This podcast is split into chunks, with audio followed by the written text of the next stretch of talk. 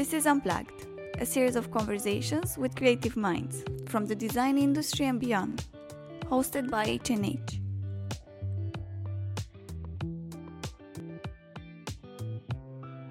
Hello, everyone. Today we have Luca Nichetto from Stockholm with us. So, welcome, Luca. Thank How, you. how are you today? I'm very good. Thank you, Yoko. Everything is fine.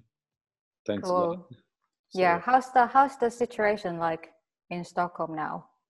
Well, I think also here the um, the last uh, couple of weeks the cases start to really raise up, and I think there is some uh, rumors of uh, eventual new restriction coming. But comparing with uh, what I hear from relatives and friends in Italy or other friends in the south of Europe, is of course much more softer uh, still the situation here. Yeah, but uh, I guess um, now we all have to adjust to the new normal. So I think we're adjusting quite well. We have to. There's no choice. But yeah, there is no real choice, but I think, um, yeah, I think we don't need to do the mistake to think that everything will back to where we normally were operating or living. Uh, I think, of course, there is a lot of situations that are changing drastically, and uh, and there is, of course, also other new opportunity that uh, is uh, offering to us. And as all the time, when there is a crisis, there is situation that will collapse and other that pop up. Yeah, so before we start talking about your new projects or what you're working on at the moment, we can start from the very beginning. So let me do a very short introduction of you for our audience. Yeah. So you're one of you're one of the most prolific industrial multi, mul- multidisciplinary designer in the scene and you have been working with a lot of furniture and lighting and a lot of different clients big names or new names. And well you start your you start your studio in italy in 2006 and in 2011 you moved to stockholm to start the second studio. And uh, it's quite it's quite interesting because i saw on instagram your self introduction goes like this. I was born in 1976 in venice i grew up with murano I was a basketball player and I'm a designer. So tell us something more about you. How did you go from being a basketball player to a, a designer now? Well, there is not really a connection between what that I was playing basket and design. I mean, the it's quite interesting because um, talking about the basket uh, part, Italy is famous worldwide for the dream about uh, and the support of uh, football. But Venice is a very uh, peculiar city and is an island.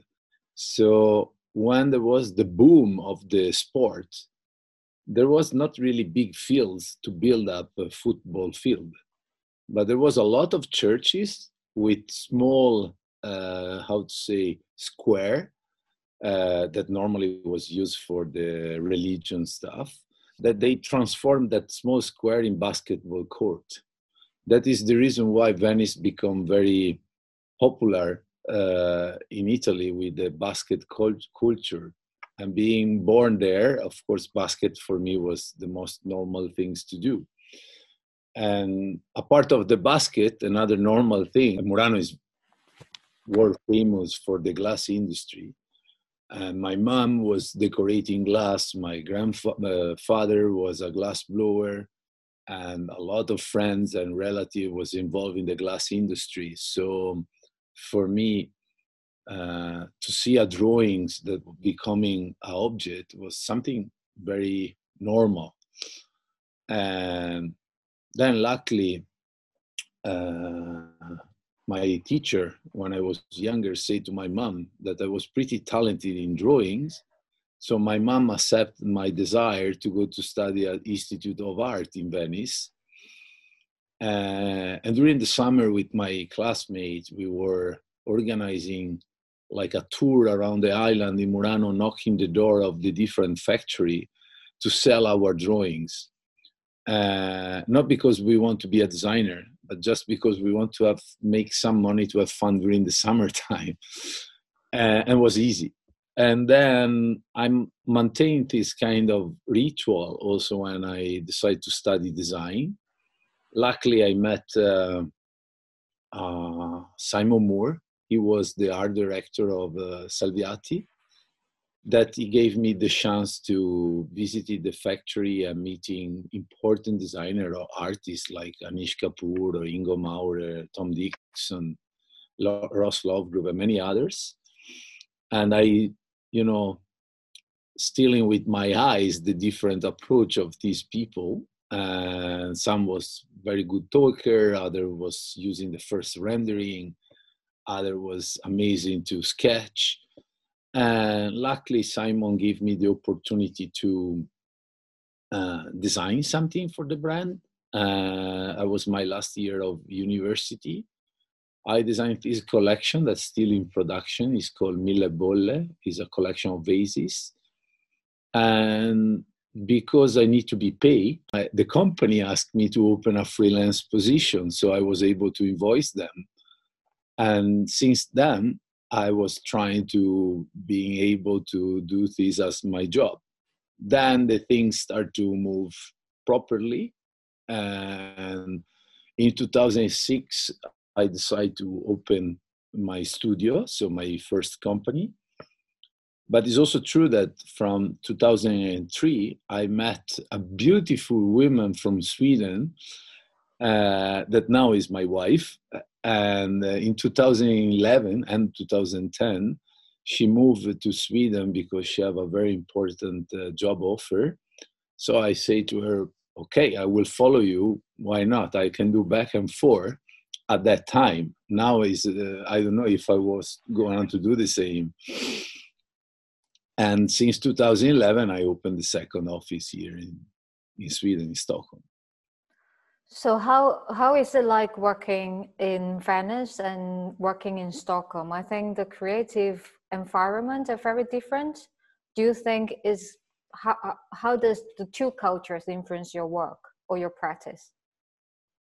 I is a is a, a, a question that I try every time to give a a proper answer in the sense that. Uh, for sure, when I moved here in the beginning of 2011, uh, one of the topics that I never hear before in Italy was, for example, the um, the way that the company here are operating new projects, considering the environmental uh, approach part of the creative process.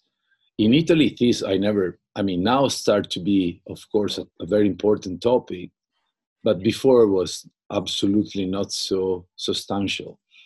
And and of course, another thing is here there is a very important consideration about the functionality of the, uh, the object that we are designing. And Italy, in that sense, is much more a statement or uh, you are searching always for uh, iconic pieces something that need to communicate with the users differently also from an emotional point of view. So and being a person before than being a designer i think of course living abroad from italy in another completely different culture uh, there was a kind of uh, i still 100% italian but of course i still adapting myself to different kind of scenarios and different behavior. And i think that my design for sure have uh, achieved a good balance between the two different culture on doing project yeah i, th- I think coming from italian culture and that you're during your childhood and your formative years, you're so close to all the craftsmanship and all the excellent artisans working around you. And i think that reflects in your work very heavily as well.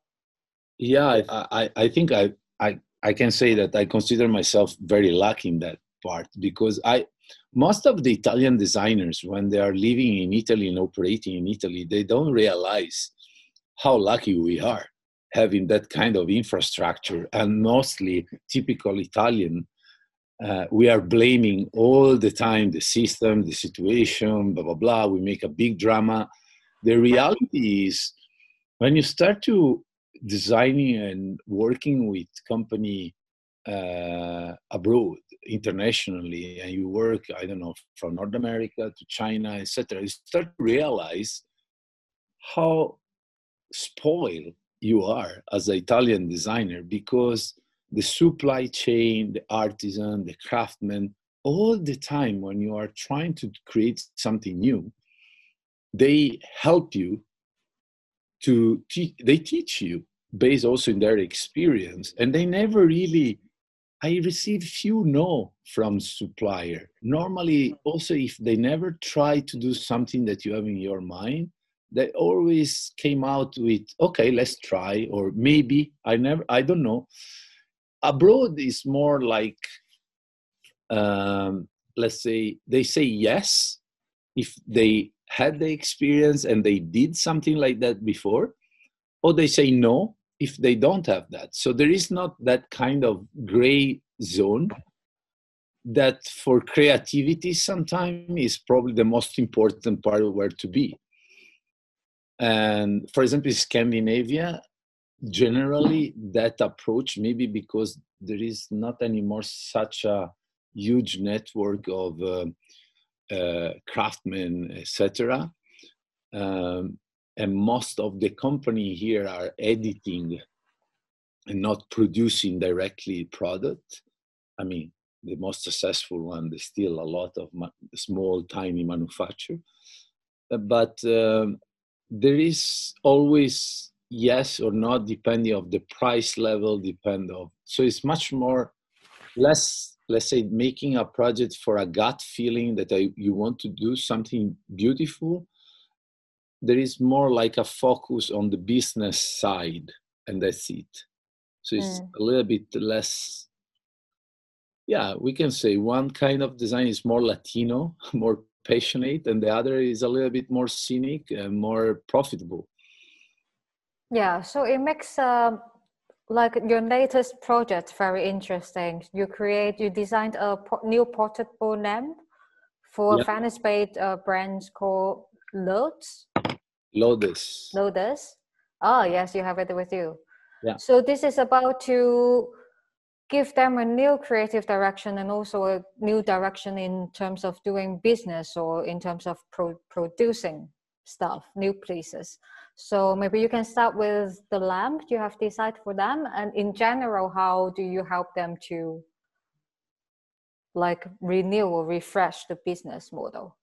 In this case, uh, Lodes was um, a company called uh, uh, Studio Italia Design that exists for 75 years, something like that and was a, still a family run company. And during the years, they developed, let's say, they start to do chandelier, the classical chandelier made in uh, metal and Murano glass, etc. And they, uh, by the way, the company is based close to Venice. And since 2000, let's say five, six years ago, Massimiliano Tosetto, the son of uh, the owner of the company, as a, I think the third, yeah, the third generation, start to run the company by himself as a um, managing director. And they really feel that the company was going well, they was selling well, they was growing, but I was missing one part that the company was considered a very good manu- lighting manufacturer that was also producing for other famous brand, but it was never make a step to be considered a brand by himself. So he asked me in the beginning if I can help him to do this kind of process or transition. So I start, as always, talking a lot with them, and uh, together we came out with the idea to rebrand the brand completely. So changing also the name because Studio Italia Design was a little bit misinterpreting. Was a studio, was a company, and so we decided to making a, a research into finding a new name. So the new name is Lodes. Then I helped them to uh, finding a company like uh, an agency, sorry, that helped them to remake the total brand book. And in the same time, ana- uh, analyzing their portfolio, understanding what was missing in their portfolio, what was the room to create new products that have a aesthetic that can help them to penetrate different kind of market and distribution. And and when uh, I understand that kind of direction, I was involving other designer and in the same time helping the company to contact possible new employer that can uh, help them to structureize also internally the company to have a proper technical office or proper r&d uh, etc and in parallel the company start to hire also a brand manager a marketing manager. So the, the internal structure now start to be much more uh, focus in also the transition that we plan. And one of the first uh, output of this project was this lamp that I designed that is called Easy Peasy and is a rechargeable lamp, as you mentioned, uh, a table version. And, and the reason why we decide to do that is the company is quite well positioning, especially in the um, retailer uh, worldwide that are selling lighting but they are not very well positioning, for example, in a retailer that are also selling furniture and other stuff. And to build a brand, you need to be present also in that specific distribution. And my intention as a designer and as a design curator of the company was also showing that the company can do product that is a beautiful lamp but they still have also a very important aesthetic sense that the lamp is not only beautiful when you are using and there is light but is also a beautiful object. So in the easy peasy there was a inspiration about a gesture that is typical when you the nickname of the lamp in the beginning was uh, salt and pepper because the movement for switch on and switch off the light and dimmering is identical of what you are doing at the table when you are putting pepper or salt in your dish. And we want to do a product that can be can work in the contract market but also residential um, so you can use in a table in a restaurant or etc but can be also very nomad in that sense using at home. And and another aspect that was very important for me normally this typology of lamp. When you see they are monomateric or made mostly in plastic etc for me was very important to work on the perception of the value of the lamp. So the lamp is done, there is a, gla- a blowing glass, there is a base in cast aluminum, there is the, let's say, the head that you are using as a switch that is done in a polymer that is more or less the same that you are using for the billiard balls. Um, so it was very important to create a product that have a reasonable price because I think retail price is 240 euro approximately. A good performance because you have a LED that is a technology called warm to white that uh, change the color of the temperature of the lights depending on when you are dimmer uh, you are dimmer that.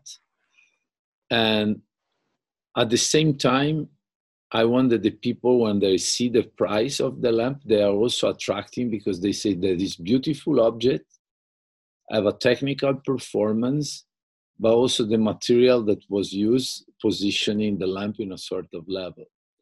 So that is something that in this particular case I did in one object, but is also, let's say, what I'm trying to do as a design curator, really help the company also repositioning themselves.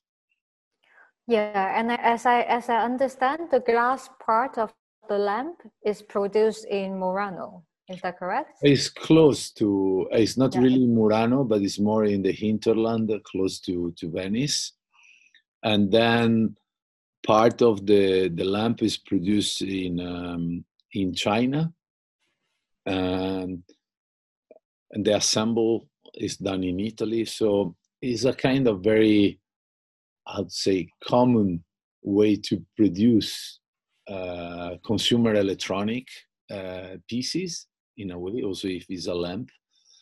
But having this technology, battery, and so on, and not only about, it's not only a matter of price or investment. Uh, there was more a good expertise in that part in China. And so we decided to to pursue that direction. And of course, the territoriality, and I think is also a kind of signature uh, of the brand and i think it's very important that the product that uh, we are designing and producing still have one of their feet in the root of, of the territory. And so i always find it very interesting that uh, your relationship with glass and you can okay we can see a lot of glass in a lot of your projects and i think i know that you're working a lot with the local industry to try to help them to preserve or to be sustainable in the future. So can you say, can you tell something that you have been doing with the local glass scene? Yeah, yeah. I mean, uh, uh, of course, I feel uh, uh personally, uh, in a way, uh, responsible to try to be able to preserve, as you say, something that I think is richness not only for the people working that specific field but for for the entire world uh, about Murano especially. And um, it's true that the island and Murano was suffering quite a lot not now for the covid situation but also before because everything uh, i mean become very complicate for them in, uh, in terms of cost, in terms of people if they want a glass in, they don't understand why they need to spend uh, uh, 50, 60 euro because uh, you can go to IKEA with the same amount of money, you can buy glasses for the rest of your life. I think as a designer, one of our mission should be also helping the artisan, the craftsmen that we met during our professional life to to survive and doing projects that have also ethic responsibility to being able to transfer not only through our object but through our object give to them the opportunity to produce. That means to make some money and extend their life because it will be a tremendous shame if one day i don't know my kids are going to Murano, eh, they don't see any more people working with glass. And so it's true that as a studio, we had the opportunity to be in touch with a lot of realities and companies, not only from the design world, but also from the luxury living or luxury sector. And um, and all the time, I'm trying to see if I can make kind of educational expression of glass through the opportunity that happened to us. So I did, um, uh, for example, with Salviati, that is a, a, brand that I start my career. After a few years, the our connection was a little bit. I was taking a path, they was taking another path until they asked me if I can help them to do an installation in Milan, and we did this huge installation involving also my friend Ben the founder of Byredo, uh, that is a fragrance company, a lifestyle company right now. It's doing a lot of other stuff. But to, to create this project to show the potential of glass, Murano glass, in a different way, most as an installation part. And then that installation uh, somehow attract the uh, attention of a brand like Hermes. And Hermes asked to us as a studio to if we were interested to do a Windows display for them. So um, we did two Windows display, one in Venice, uh, the first one, and we used uh, also glass as a first, like the main material for the, the installation. And then also the Hong Kong one, that by the way, you were there and um, and we did also that project. Uh, but then happened also company like uh, I don't know in New York that they want to do I don't know uh, lighting, uh, and I proposed to do something in Murano glass, or um, I mean when I can see that there is project where the Murano glass can elevate my creativity and my output in the same time also matching the request of the client i always try to create these bridges um, that hopefully i th- i i really want maybe in the future trying to do that also with other artisans uh, not only with glass but uh, with maybe other material. And i think was kind of interesting to see that this kind of gut feeling, right, that I had to to to do this kind of connection and try to do my small part to maintain this artisan in the radar of, of, of the design world was something that was underlying even more about other events that born like Homo Faber or many other designers that start to put even more attention to the craftsman re- uh, recently so I, I think we are going in a good in a good direction in that sense. Yeah i think what um, fascinates me very much about the way you work is you're always trying to make connections not only across different culture or knowledge or just talent. So i think that's the beauty in your current work as well. And i remember i went to the um, uh, opening in Paris earlier this year for the manufacturer. Yeah. And I think this is a very good example of how you are trying to combine like the French aesthetic and Italian craftsmanship and also to create like a very unique design fashion and retail experience. So maybe you can tell us something about that project as well. Yeah, I mean, uh, with La Manufacture, that the name means craftsmanship on uh, was really the um, uh, I had the chance I mean to meet uh, Bob the owner of uh, the Cider group uh, through common friends. He is a super passionate person with uh, very like big ambition and dream personal dream. Uh, Cider is operating mostly in the contract market uh, very locally, especially in Paris. Um, but Bob was very clever in the recent past to look at the Italian manufacturing because he realized that a lot of company that he was specifying in his project in the contract was not really manufacturing company but was more, more editor so I say, why I need to wait the time and the delivering time of an editor where I can, I know that they are producing in Italy, so I can go straight to the source. So he can start to produce his own, uh, let's say, special product for, that match the specific request of each project that he were doing. And then he collect this product to create a catalog uh, that he wanted to create his own brand. When I saw the catalog, I mean, of course, you know, trying to put in one, let's say, container different topics, the risk is that the things are not talking together. And so when I saw that, I say I can see the potential because quality wise, the product is very well done. But I think it's missing the part that where there is a red line that you can understand that part. And so I proposed to Bob to somehow start from a carte blanche, so a white page, and taking care about uh, the selection of the designer, developing also the concept of the brand, and the idea behind the brand together with him, and trying to start to visualize that.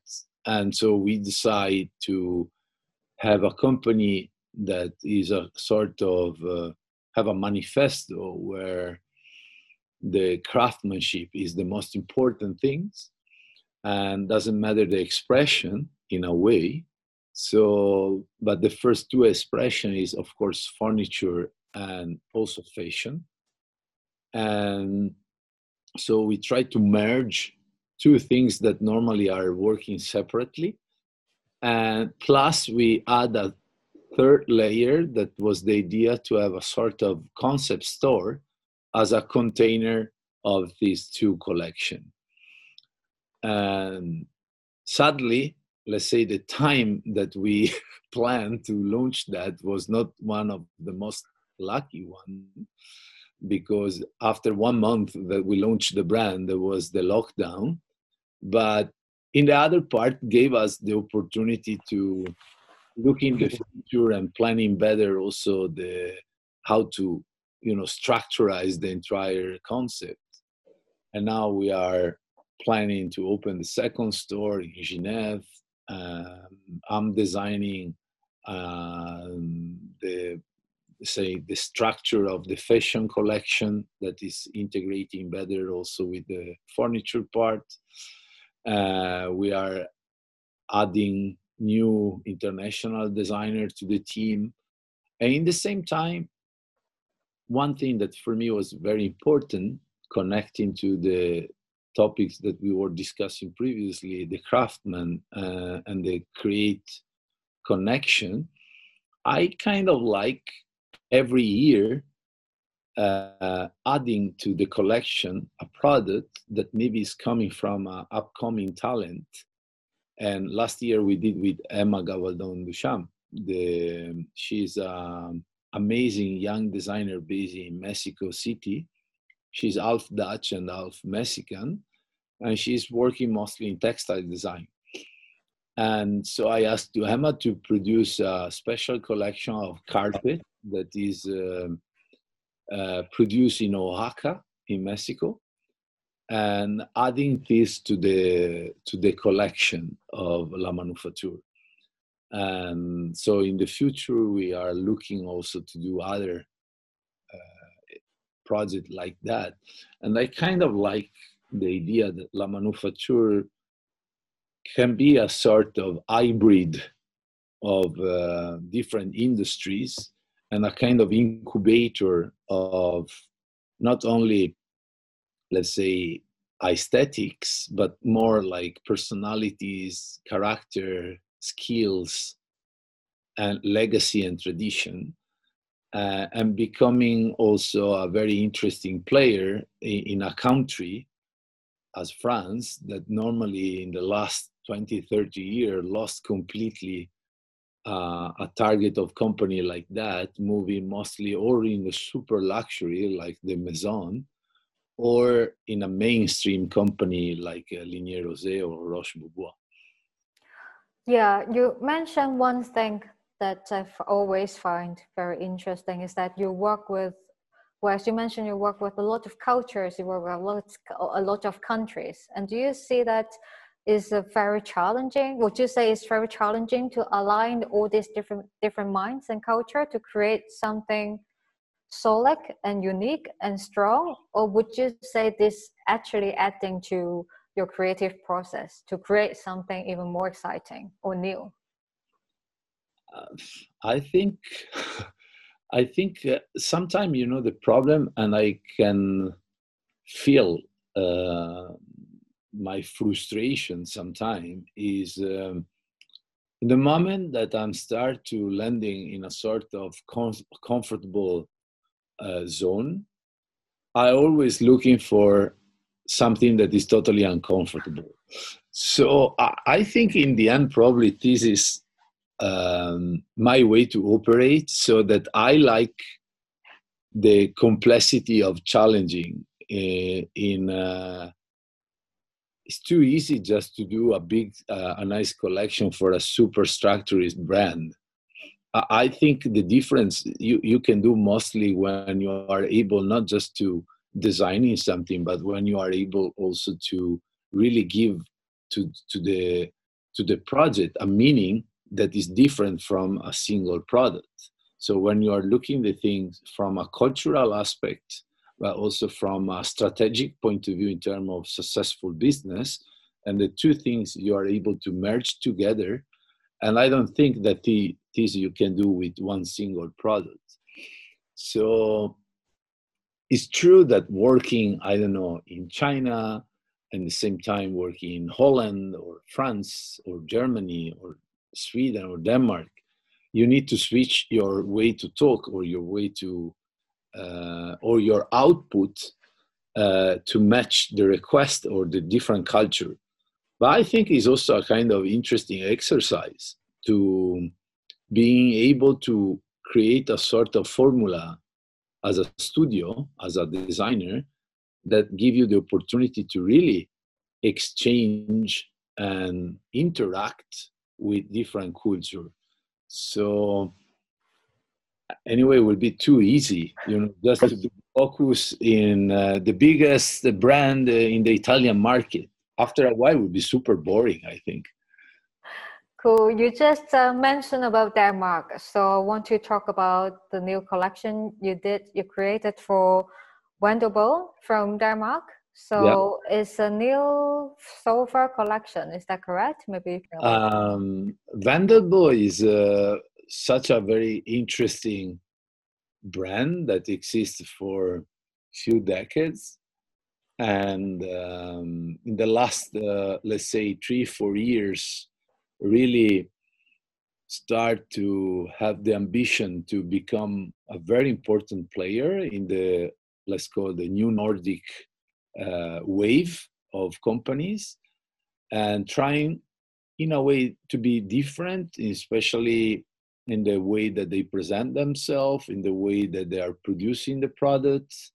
So it's a company that uh, born in uh, as i say in denmark is from denmark but since like 20 years 15 years they open up a factory in vietnam. And so they are using the skills and of course the fact that in vietnam you can achieve a very affordable price um, but the part of the family uh, Wendelbo family also moved to Vietnam to train the, the employee in Vietnam to understand a sort of quality range, a sort of output, etc. Of course, working with them, there is some restriction because it's not that in Vietnam you can do whatever you want. Uh, but it's also interesting to see the um, really the, the, skills on the manufacturer point of view uh, and the and the output in terms of quality with a price that is super competitive. And recently also they they changed the ceo a former sales director of Muuto joined the company, Christian, as a new CEO. So there is a venture capital behind that are really pushing them to a new direction to be even more a stronger brand. And it's quite dynamic the way that the company are changing and moving and trying to i mean uh, we are working in in a lot of new projects we recently as you mentioned launched also a new sofa that is called cinder block. That is a very simple concept. It's a modular sofa blocky with uh, just a twist on the arm and the back that is a volumes that is overlapping a little bit the, the other modules. So that give you the opportunity to do mostly everything from a island to a freestanding to corner everything you need and that was something very interesting in terms of quality and process because it's the classical typology that a lot of Italian brands have in their offer. But when I went to Copenhagen in the beginning of September to be in person uh, there during the launch of the sofa was my only trip until the pandemic came. And when I saw the price I was asking if the price was for a module or for the entire composition. And when they told me it was for the entire composition, I was like shocked uh, in a positive way uh, because they are gonna to offer to average of people worldwide something very aspirational in terms of aesthetics and quality with a price that I think most of the middle class all around the world can have. And that, of course, is helping a lot the diffusion of their product. And I, I truly believe that they will be pretty big quite soon. Yeah, I think that's also a very important issue now that you have to give the opportunity for people to enjoy design, to enjoy quality. I mean, design is not necessarily something ultra expensive or everyone should be able to enjoy or to experience. What's good design or what design can bring to their life. So you, you were talking about traveling. So before the pandemic you travel almost like half of your time every, every, every year or every now and then. And how is it like for you not traveling? Does it does it work for you? Because a lot of your work you need like human connection and also a big part of your work is about the physicality aspect of things. So how is it working for you i think probably i traveled so much before that i still have in my backpack part of that experience that i can still you know bringing uh, out and still breathing without traveling right now. Um, no for sure is uh, is sometimes is frustrating and complicated because uh, it's the traveling part is not only about you know uh, visiting factory or checking in person the prototype but it's also i mean socializing with people going to a dinner with a client just you know being person to person start to build up an even stronger relationship. Uh, we are try, trying to do our best to to maintain that and build up something different through this kind of uh, way to communicate that means with zoom or skype etc of course is different and i hope it will be temporary but i don't think i will never be able to travel as i was traveling before I probably i don't want either traveling like that.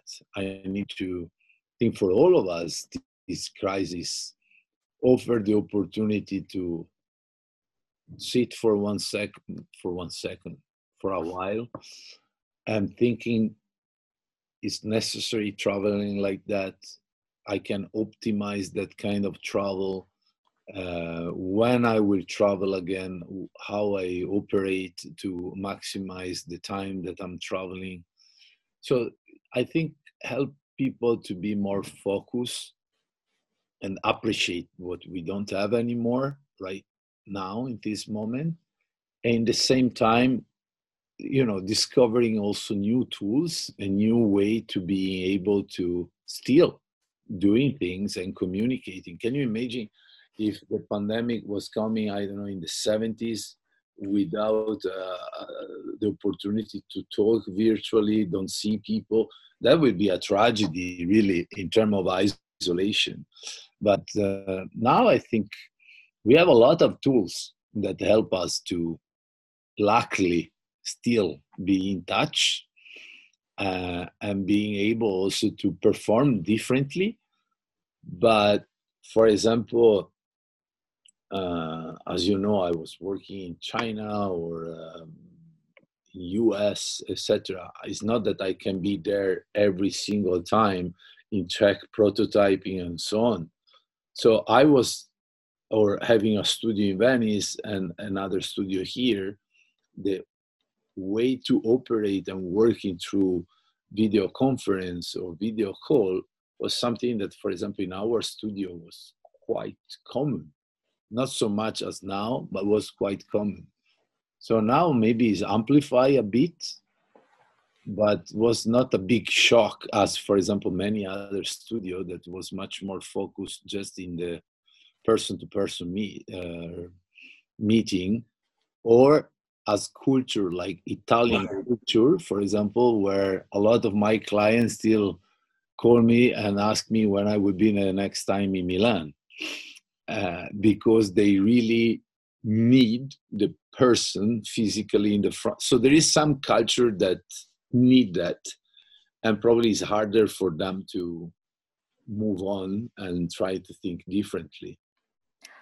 Yeah, I think as, as we uh, said at the very beginning of the conversation, we all have to adapt to this new normal now. What's next for us? But luckily, we can still enjoy your wide range of products and designs around the world. So this is at least how we can connect with you.